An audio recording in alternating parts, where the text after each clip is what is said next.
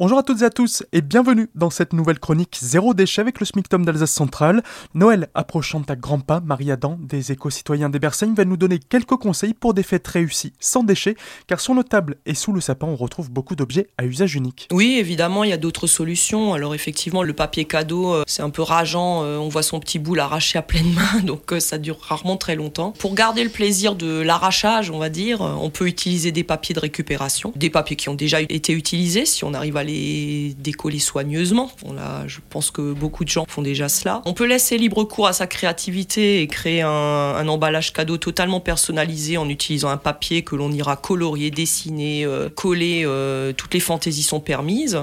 Euh, du papier journal ou un papier plus fin. Et on peut aussi, euh, si vraiment on souhaite éviter totalement les déchets, s'intéresser à des alternatives comme des emballages réutilisables, par exemple en tissu. Les Japonais font ce qu'on appelle des furoshiki. Il s'agit d'un carré de tissu dont le format euh, peut varier, mais qui est carré et qui permet d'emballer à peu près n'importe quel objet. Ils ont tout un système de pliage un petit peu, euh, un petit peu à l'image des, des origamis. Ça permet d'emballer aussi bien une bouteille qu'un livre euh, de, tout format, voire même plusieurs objets. Et du coup, euh, ben, en fait, vous faites deux cadeaux en un. Donc, soit la personne garde le furoshiki à son usage personnel et on peut imaginer des furoshiki qui passent d'une famille à l'autre au fur et à mesure des cadeaux. Ou alors, vous passez la consigne que il faut rendre le furoshiki, entre guillemets, et du coup, la personne vous redonne son emballage une fois qu'elle a déballé le cadeau. Dans ce cas-là, vous ne créez aucun déchet et toutes les fantaisies sont permises. Vous en trouverez à l'achat dans des très jolis tissus. Vous pourrez aussi, si vous avez quelques talents de couturière, les fabriquer vous-même. C'est simplement un grand carré de tissu qu'on coud proprement dans les côtés et, puis voilà.